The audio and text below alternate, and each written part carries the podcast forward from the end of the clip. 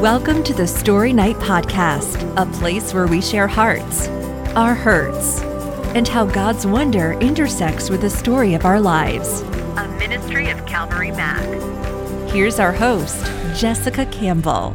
Welcome back, ladies, to the Story Night podcast. I am I'm already laughing uh, because we have before even hitting this record button, I've had the best time with my speaker for this episode, and I'm so excited to introduce you to Monique. This is actually the first time that I get to meet her, not exactly face to face, Zoom face to Zoom face, but I have heard so much about her and her family. She was uh, part of the Calvary Mac, or I guess Calvary Chapel at the time, family before before I was part of the family, and her reputation precedes her. And everything everybody has said about her has just proven to be so true, even in these few minutes that we've gotten to connect.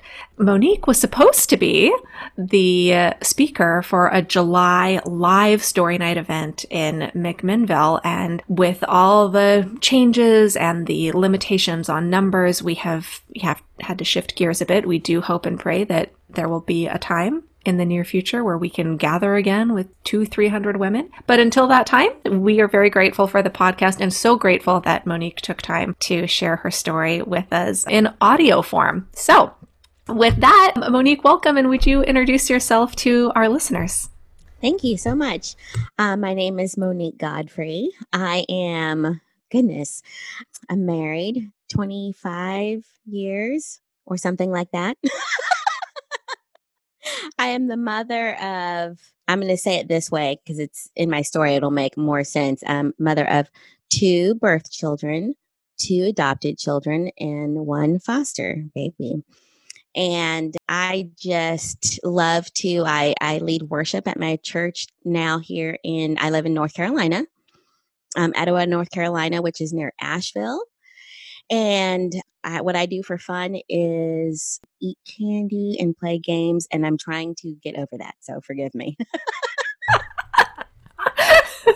well, you can keep playing games, right? I, I, can just just as long as I get my other stuff done. just, just cut back on the candy. We'll be fine. I have a feeling we're going to be giggling a lot during this podcast. Yes. You got to keep it. You got to keep it real and keep it funny. I love um, it but I used to live in Oregon, um, like Jessica said, and the reason why I live in in North Carolina now is I am a national ministry coordinator for Evangelism Explosion, and I lead the children's ministry for them. And moved here to work out of the headquarters, which is in Arden, North Carolina. So that's why we live in North Carolina now. Oh, I love it. North Carolina is stunningly beautiful. We we loved oh. driving through there. My family's from Tennessee, so we we, oh. we just love it. I'm hoping to be in the Smoky Mountains this fall, God willing. Yes. Oh, so. well, you please stop by or yeah. stop by or we got to get together. I would love that. We'll have, we'll we'll meet at the border. That's good. oh, so fun. So, um Monique, we have had uh, you know, kind of a crazy world since the middle of March. Mm. And I want you just you are just exuding joy and you just have so much to laugh about, so much sunshine um, coming from you. And I wanted to ask how you and your family have been personally during the last several months. What's what's been going on? Do you have have there been struggles? Have there been hidden blessings? Just let us hear a little bit about what it's been for you. For sure. There definitely has been struggles and it's I feel like it's kind of miraculous that I'm exuding joy right now because I've definitely been very teary and down and, and all of that. My two middle middles, a boy and a girl, six years old and seven years old, kindergarten and first grade. Since the school shut down, we schooled at home. And I had planned on homeschooling them. I, I homeschooled my older two from preschool through high school. And so, but you know, it came a bit early. So everything, it just kind of rocked the world. And since we got our foster baby, I was doing more working from home. But now I was schooling from home and working from home, and it just felt kind of wild. I think with the virus, I would be fine with all of them at home, but with the virus, I kind of had that mama bear protection thing come over me. And I love my church families. I love church people.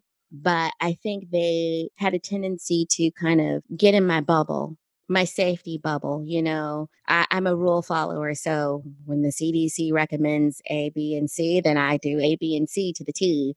So when people would poo poo it or try to tell me the extremes of why this was absolutely not right thing to do or you shouldn't have to wear the mask or you shouldn't you know i should be able to hug you you know it it stepped upon my sense of I need to protect my family and my foster child and you know and do all of these things the right way and you are you're getting inside my bubble of protection that I want to keep.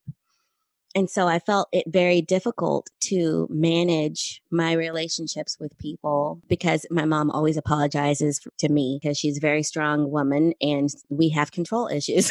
so I wanted to control my environment. I wanted to control you know, if people could approach or not approach or touch the baby or not touch the baby. And it just kept crowding in on me. And I just burst into tears one day just like, Wah! you know. And so I just, I felt so like on edge.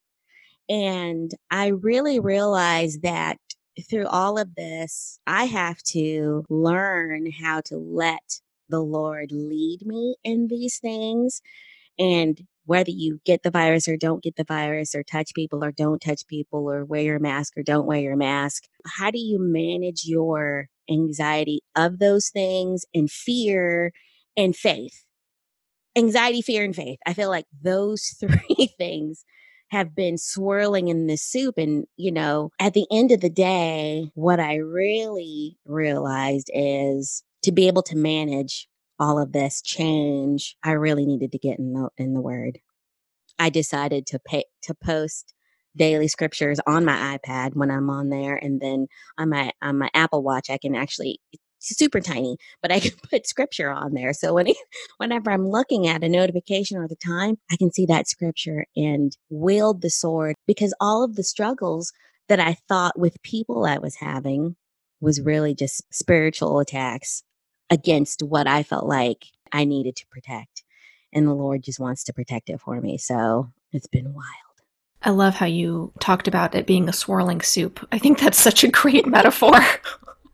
it, it really makes sense. I, I know in, in our house church group, we've been talking a lot about that where there's there's just so much divisiveness right now Mm. And one of precious uh, women in our group just has said, I just have to keep going around. And every time I see something that really is upsetting me by, yeah. you know, what somebody is doing or not doing or saying or not saying, that she keeps saying to herself, I, I love you more than my opinion. I love you more than my opinion. And we thought we need to get t-shirts made that like that that says I love you more than I love my opinion.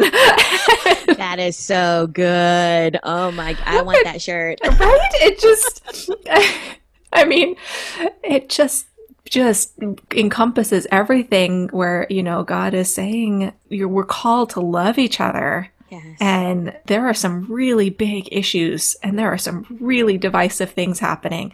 And and you we're supposed to be recognized by how we love each other. Oh, yes. So oh my goodness. Anyway, on that note, right? I'm so excited to hear your story I I got to see it outlined, but I am thrilled and and just so looking forward to hearing the details of it. Just just your life from your childhood into your you know teenage years into marriage and and motherhood and moving and just everything. How your story has been written. So with that, will you please tell us your life story?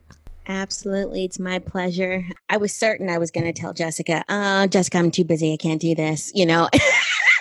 and the Lord's like, well, just sit down and write the outline and, and you'll surprise yourself, you know? And so I, I did. And when I first thought, when I was first asked to do it, I immediately had the topic. The topic is belonging and significance. And I got that topic from taking foster care classes, and you learn about how the kids need to have need to have a family to belong to and, and feel significant in it. And, you know, my husband and I, we didn't feel like we were just know it alls because we have two adult children, 23 23 and 21. So we took a parenting class called Positive Parenting Solutions, and they talked a lot more about that belonging and significance and gave definition to it. Uh, and, but the reason why I wanted to title my story about that because I found myself, I feel like, in those definitions. And I was able to put labels on everything that I've gone through and call it what it is like, oh my gosh, that was belonging. That was a lack of belonging. That was significance or a lack of significance. So today I'm going to share my story in those things and and describe to you, man, like now I understand why I did what I did or or why I felt that way. So um, I'm going to just go back and uh, again tell you like what I do. I'm a wife, a mother, a foster mom, an adoptive mom, a friend, a sister, a daughter, a cousin, a worship leader, and a national ministry coordinator. And I thought that all of those things would give me significance, would give me the meaning for who I am. What I do, I thought would give me significance for who I am. And so, as th- in thinking about that, I looked up in the dictionary online, defined by Merriam Webster, what is belonging? Belonging is close or intimate relationship. And I thought, yep, I'm always looking for that. And significance is the quality of being important. And I'm like, yep, I'm always looking for that. All right. And then in the Positive Parenting Solutions by Amy McCready, she describes belonging as emotionally connected, and secure about how he or she fits in the family constellation. All right, that's what my kiddos are going to need. Very good. And then significance she describes as this I am capable, I make a difference, I contribute in meaningful ways, I have personal power. And then again, I just turned that mirror right on myself and went, whoa, that is literally what I've been longing for is that significance. So, in describing my story, I thought I would start with the beginning who I am and how I came to be in this place today. I grew up in California, Southern California, and my mom raised me from three years old, is when her and my dad got divorced. And my mom and my grandmother, who was not married, also, uh, my mom and my grandmother lived together. So it was my mom and my brother so baby brother, myself, I'm three, and then my aunt who was would have been six. We grew up together. And so I grew up in a house of strong women, which is not a bad thing, but my mom apologizes for it all the time. But in that, we, my brother and I would go for visits with my dad, and he ended up getting remarried. And so he had some stepkids and a wife, and we would uh, go and visit with them. And it just, and he would say this too it wasn't a super healthy environment for for us and at one point it's funny how kids memories work but at one point i stopped visiting and i was certain that he stopped calling that he stopped calling to have us come over and i didn't understand why. Later on my mom said no you stopped wanting to go. I'm all really that's not how I remember it. I was pretty sure that he stopped calling. And so, in my young mind, that started a deep need for significance because you always want to be daddy's little girl. I don't want to jump ahead in the story, but we have now, we have a beautiful relationship, my dad and I do. And so I would have to say that need for significance has been met. But at the time, you know, it builds, it builds you into who you are. You're just what's wrong with me and what's going on. And, you know, even if I did choose to be, if even if I was the one that chose not to visit, you still miss that relationship. You still feel like there's something missing. Scooting ahead to, to being, well, before I get to the teen years, my neighbors, we lived in an apartment called Small World. It was that big of apartment. They called it the Small World Apartments. and they took us to church, my, me and my brother and my aunt. And that's when I came to know the Lord and it just seemed like exactly the right thing to do and i prayed. It just happened to be at a Calvary Chapel. I thought that was really cool. And so now I can skirt ahead and say in my teen years in high school, that decision really kind of developed. And okay, so let me say this middle school is the worst time of life, then high school, then elementary. I mean, elementary is not too horrible depending, but middle school is the worst, but high school is the next worst high school is when I was really trying to find those meaningful relationships and friends. I wanted to belong so bad. But all the groups, I didn't quite fit. I didn't quite fit in any of the groups that I wanted to be a part of. And there was a group of us, let's see, one, two, three, four, about four or five of us. And we were probably the, we could say those were my best friends at the time, but I still didn't quite fit in with them. And I would try and do some of the things they were doing. I tried cursing. I tried to be part of the group by cursing. It just didn't work out. it didn't wear, it didn't wear well on me. But the Lord really got a hold of me in in that he said, you know, if you say you want to follow the Lord, be a Christian, your your life really needs to look different than your friends. It was like this light bulb that kind of flicked on for me because it, it gave me permission to kind of belong but be different. And so I sought I sought out what that would look like and ended up our family ended up at the Calvary Chapel that I accepted the Lord at. So that was really cool. So in that search, you just kind of teeter along and you're just trying to figure out who you are. I think though that need for belonging, not having it filled in my friends, which is where I was searching for it at, it just kind of left that little bit of hole, you know, because I didn't know really what it meant to have the Lord fill those types of holes. So it just kind of just that longing was there. That need for belonging just left a longing in my heart. And so now we move forward to the college age years. My stepdad went to college in Oregon, and I was thinking, um, okay, I'll go to community college. I went to Cerritos Community College. I'll take these certain classes. And I got tired of doing that. And I thought, well, I'll just get a job and make money and get an apartment. My mom's like, no. she wanted me to go go to school and she wanted more for me than for herself. She worked her way through college. Candy striper, she's, you know, LVN. She, you know, did it the hard way. And so she didn't want that for me. So she said, Well, if it's being out of the house, why don't you try going away to college? and all of the big colleges in California scared me. I just I would go visit the campuses and they seemed way too huge. So I thought, well, all right, let me try my stepdad's college. So I visited George Fox College and I thought, oh, this, I could walk across campus in a matter of minutes. I think I can make this work. I can do this. So I decided to strike out on my own and be, you know, independent woman like my mom. And so, in that sense, that was my pursuit of significance. You know, I could strike out, be my own person, and be away from home and it was nothing for me to leave my family and leave my friends. Like it was fine. I, I was okay with that and broke my mom's heart, but I, I did it anyway. and so I found myself in Oregon, about 19 years old, and college, trying to figure out then, like, what do you major in?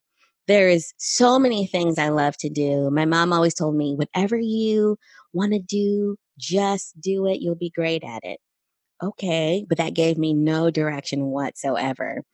And so I tried, I thought, okay, well, I love math, so I'll be a math teacher. And then I went to one of the local, I think it was a high school or junior high, I can't remember which now, and watched a teacher teach a math class. And I thought, no way, those kids are going to eat me alive. I could not do this. so I changed my major from math education just to a math major. And I love to sing and I love music. So I thought I'll do a music minor. Well, no, that was not a good idea. I did not take enough music to minor in music. I was completely lost. I tested out of like a calculus class and moved to like calculus 2. That was a mistake. I was lost in that class. And so what happened then is I, I ended up in this place where I had no clue where I needed to be. I had no clue what direction I should go in. And then I started having anxiety attacks and I ended up in the hospital a couple times because I would just kind of have that breathing problem and not be able to get a hold of myself. I just was so directionless and I had no clue what to do that I feel like was a result of not knowing or not having a grounding in my belonging. I didn't know whose I was and I didn't know how to be anything. And so, in the midst of a crowd, I felt the most loneliest I've ever felt. I, w- I could be at church, I could be, I was helping with youth group, I could be doing that and still feel so alone. And it was the worst feeling ever.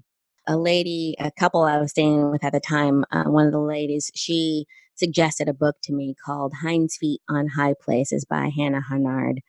And that, if you struggle with any type of anxiety or feeling down feelings and you feel guilty about that, read read that book because it it gives allegories i think is the right word but it, it, gives personification to those feelings and gives them names and personalities and i realized it was actually okay that i felt the way that i felt and so because the guilt of that was gone then i could deal with the reasons why and then how to kind of treat those things and so that was awesome so I decided to fully deal with that. I decided to quit college. So it would have been my, what, third year, maybe second or it would have been like my third year in college total. But I didn't want to move back to California, which my mom really freaked out about. I decided that since I was on the worship team at church, I wanted to stay there because I had some purpose there, I had some belonging, had some significance with that. And that's when my husband decided to ask me out. I went home to visit for Christmas and I got a call from the lady I was staying with. She goes, Guess who called? Whoo, Vance called for you. I'm like, What? and he said he didn't want to ask me out until he saw that my I had a Volkswagen bug until my license plate said Oregon. Because then he knew I was staying there. I'm like, um, hindsight, if you had totally asked me out in college, I might have stayed in school but but that's how that worked out. And so we met at Calvary Chapel. We got married in 1995, so however many years that is. And then we had two beautiful children, Jeremiah and Priscilla. And I think the most interesting thing is that I felt very blessed to be married and have two children, but there was still something missing. There was still some sort of hole and void that I didn't know how to fill. And I didn't like, I had those things that I really wanted. And he met, like, as a little girl, I, you know, your dream guy, you write it down on a piece of paper and put it under your pillow. He met all those things. and then as far as having children, one was C section, one was natural. So I had that experience. I had all the things that I thought that I wanted, but there was still something that just seemed to be missing, which is really hard to say because I had this beautiful family, but there it is. And so I got involved with Evangelism Explosion and became their children's ministry coordinator. And so I thought, okay, this is fantastic. I got to travel. I was homeschooling. And so my daughter traveled with me. We went to Fiji. We went, I went to Uganda. She went with me to Trinidad and places around the US. And it was a lot of fun and it was really great. But when she, when it was time for her to go to college, then she wasn't traveling with me anymore. And I traveled by myself. Worst time ever. I went to the Bahamas. Not that should be glorious, but I was by myself and I I was miserable. And so I thought, okay, now wait a minute. You've got the national ministry, you've got the family, when I moved to North Carolina, I've got the corner office. I always wanted to be a businesswoman with a corner office. I got that. I literally had all the things that I thought I wanted, but I still there there again was that whole thing again. I'm like, what is this? And so, in the midst of our moving and transitioning to North Carolina, my husband left a job of almost 20 years, and it was really rough on him, the job that he had uh, at the time. And so I thought, okay, well, maybe he'll be in ministry with me. And that didn't seem to work out. And, and we decided, okay, ministry money doesn't really pay all the bills. So he needs to get a job and he couldn't find one. He couldn't find one and he couldn't find one and he couldn't find one. And he felt like the heel of the lowest low. And I was strong and I prayed for him. And, you know, it was just so hard to watch him struggle and feel so worthless as a man, as a husband, as a provider. And so I don't remember exactly how long his job search went on, but he had to work for a little bit as a cell phone salesperson. He's not a salesperson. He doesn't do sales well. but it was like the most humbling experience and it, and it brought in a few dollars. So he did it.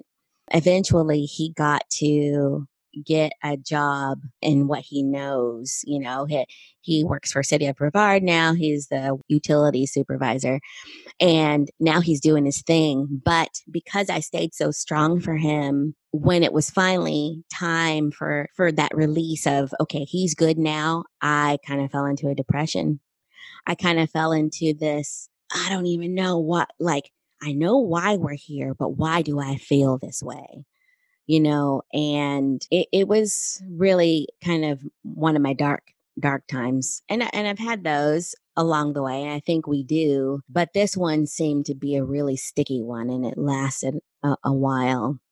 We've been in North Carolina Lina now for over three years, which the time has flown, but that dark darkness seemed to just kind of stick with me for quite a bit. And I guess I could officially call it a depression. And so I think that my personal description of success, so ministry, family, all of those things, it drove my definition of significance, which I think was off.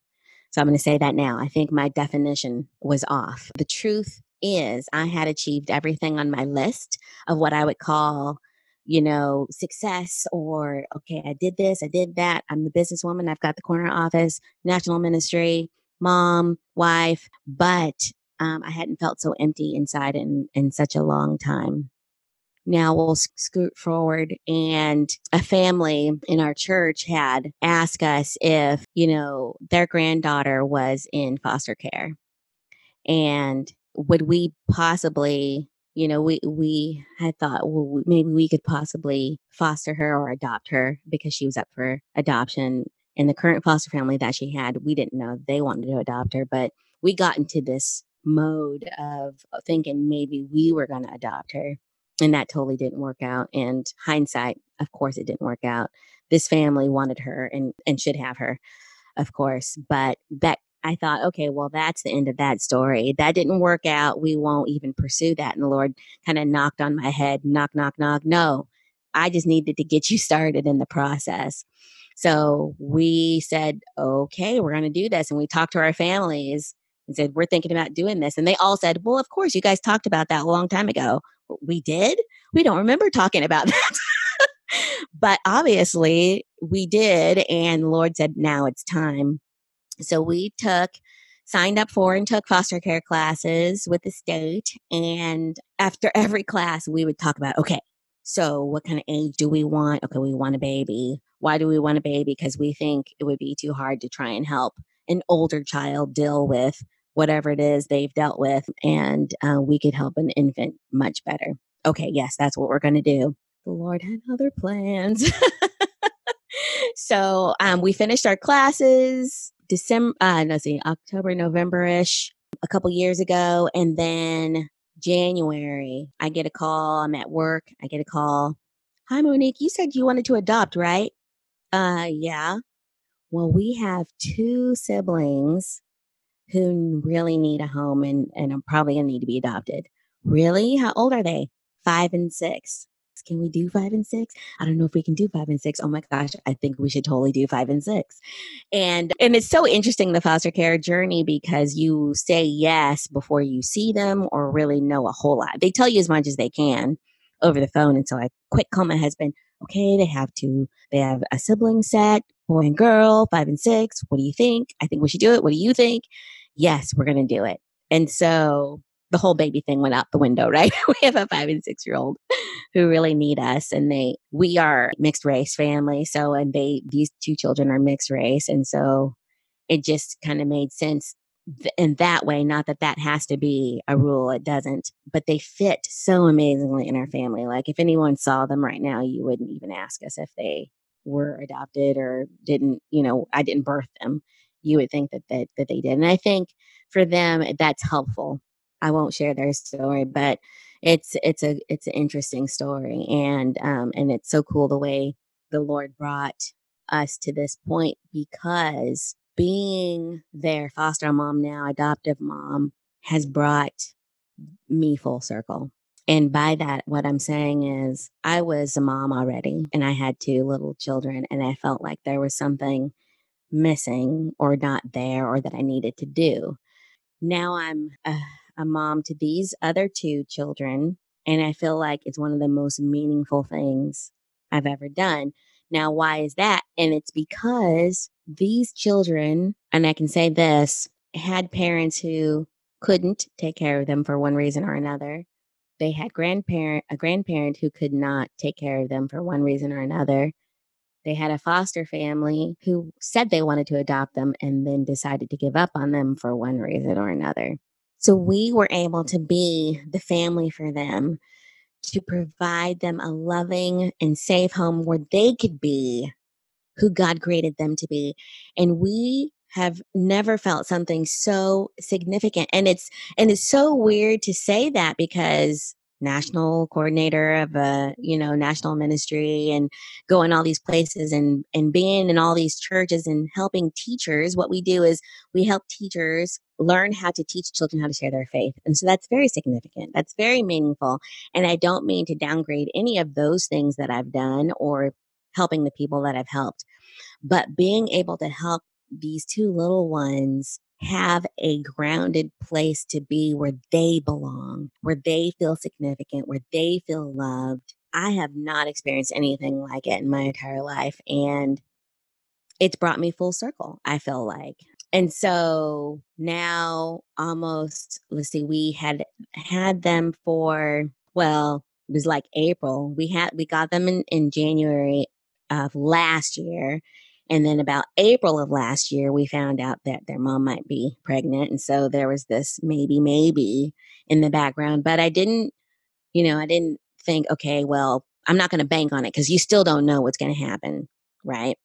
And so then about, no, it wasn't about, it was exactly August, not August 17th, but the week before that. So August 10th, it was, we're, we're going to come over. The, the social worker said, we're going to come over so you can we can sign some more papers towards your adoption of your two. And uh, so they came over and said, Oh, by the way, there's a newborn baby in the NICU. Do you want to foster this baby? Yes. I hardly let them finish the sentence. Yes. And Vance is going, you know, he's taking deep breaths. But I thought this is this is the baby that I thought we were going to get and it's just such an interesting journey because we needed to have the two siblings and it's it's very like yes absolutely we needed to have them. And then we and then we got their brother. And so we're at this stage now with him where he's just been granted um, it's just been granted termination of parental rights for abandonment. And uh, we are going to start uh, adoption paperwork on him um, this next week.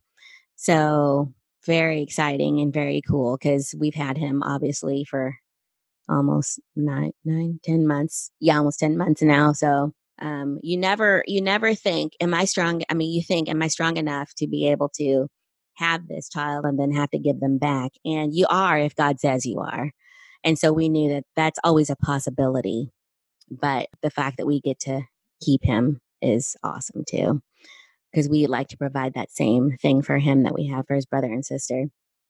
So, at this stage of my story, which is brings us right to today, I feel like that I have experienced now the ultimate in belonging. I feel like I understand through the whole parts of all the story that what I missed out on all along the way, and I could have experienced it was really and truly and fully embracing my purpose in the season of life that I was currently in. And I think where I failed, and I'll just say it that way, even though that sounds harsh, where I failed was always looking for the next thing or what more is there.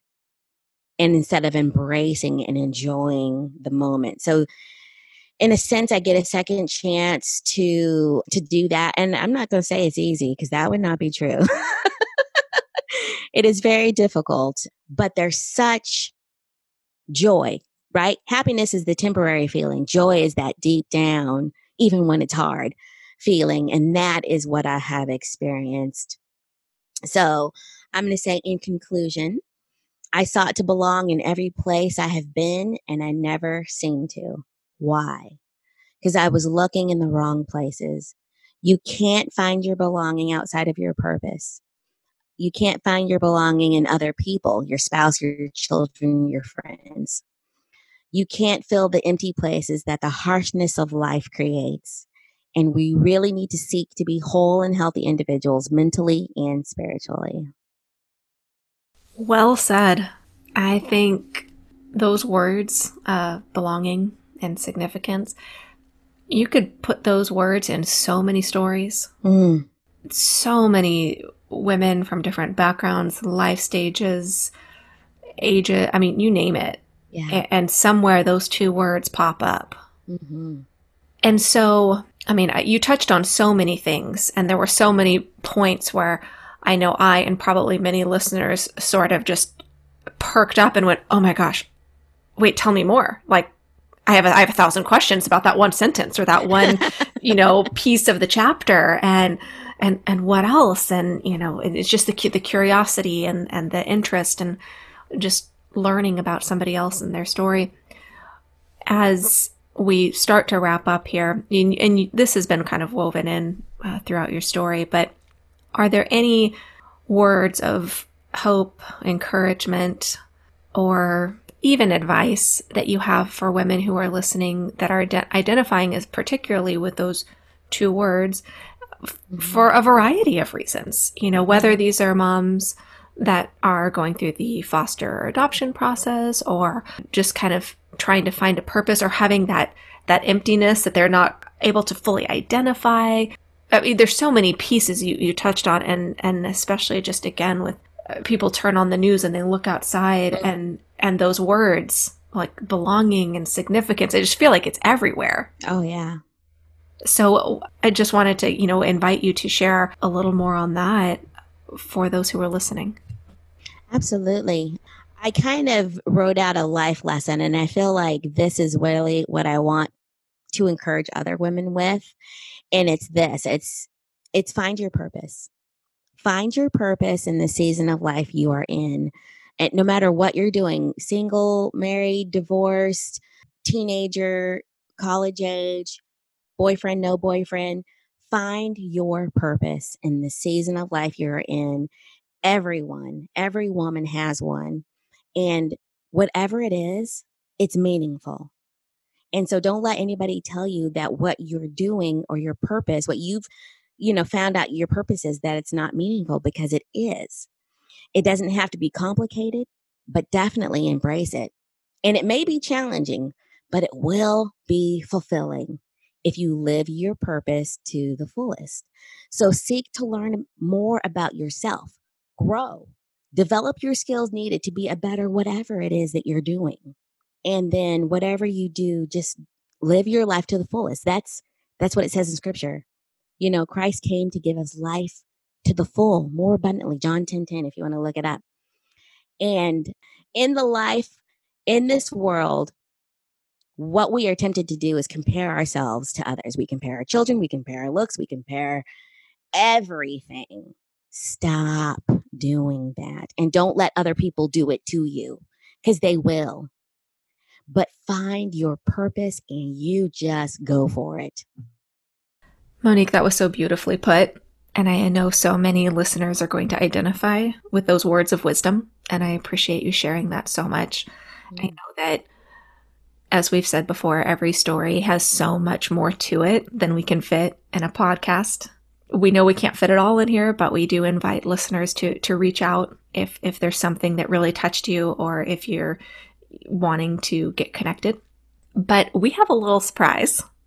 And one of the things that we have not been able to do on the podcast that we do in the live events is the music. And we do miss that. But we are very, very blessed because Monique and her daughter Priscilla have prepared a song so that we get the we get the musical component of the story night ministry on the podcast so before they begin monique would you like to maybe explain why you chose this song and, and what it means? Absolutely. This song is called Do It Again by Elevation Worship. And it was meaningful for me to pick this song because it it kind of helped describe the different uh, roadblocks that you come to in life, the different ways that you feel like you're running on your path and you just kind of hit a wall. And first few lines says, Walking around these walls, I thought by now they'd fall but you have never failed me yet. And so my story is all about continuing to have hope in the next thing and the next thing and the next thing, and sometimes still hitting a wall. In the course, it says, Your promise still stands. Great is your faithfulness. I'm still in your hands. This is my confidence. You've never failed me yet. And so, not just, it's about not giving up. It's not, it's about not giving up on God because He's got the answer. It's, it's us who don't, don't know. We, we're just clueless about how this is supposed to look. And so trusting in the one who already knows, even in the darkest of times, that is where the hope is. And so that's why I wanted to share this song. Well, I am so excited. And with that, we'd like to invite your, your daughter in and hope you all can enjoy the lyrics of this beautiful song.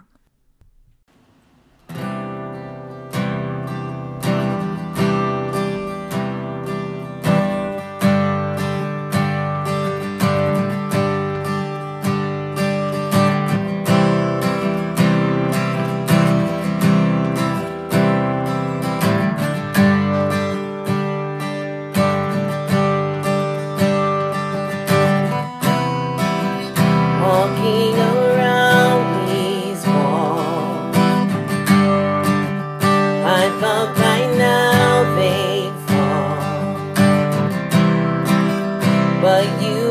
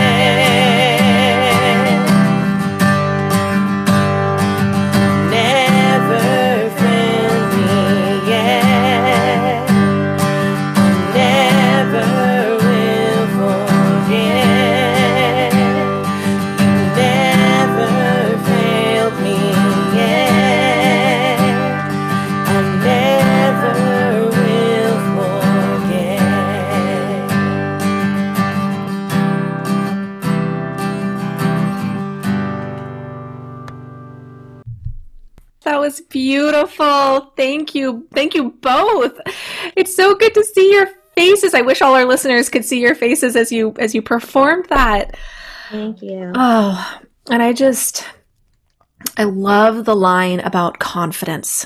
Mm. Especially right now, I feel like there are so many people that just feel like they've lost their confidence in in Yeah, for sure. everything. Well, I, this has been such a treat, and with those lyrics in mind, and with the heart behind that song, Mm. Would you pray for the listeners? Absolutely. Absolutely. Lord, I just thank you so much for who you are and what you've done and what you do in our lives. Lord, I thank you that you call us to be who we are in the season we're in, Lord, and that there's a purpose for all of us to be and to uh, grow to be, Lord, who you want us to be. And I just pray that as you are faithful, you would help us to all be faithful to who you want us to be, Lord, and that each person listening today just would be encouraged to grow and to strive and to and to be strong, Lord, and to be confident in who they are, Lord, because you have a purpose for them and where they're at in their lives. And there is a reason for the season that they're in. And I just pray that no thing that they do is ever too small for you, Lord. And thank you for each one of them and, and bless them as they go throughout their week and their month and their year. In Jesus' name we pray. Amen. Amen. Thank you, Monique, and thank you for sharing your story. Thank you for opening your heart. Thank you for sharing your daughter with the singing and the music and just being a part of this. We are so grateful for, for your time. And uh, thank you, everyone, for listening. I hope you were touched and blessed and encouraged by this story. And we hope you'll join us next week for our next story. Good night, y'all. The Story Night Podcast. a ministry of Calvary Mac. For more women's stories, visit calvarymac.com slash women.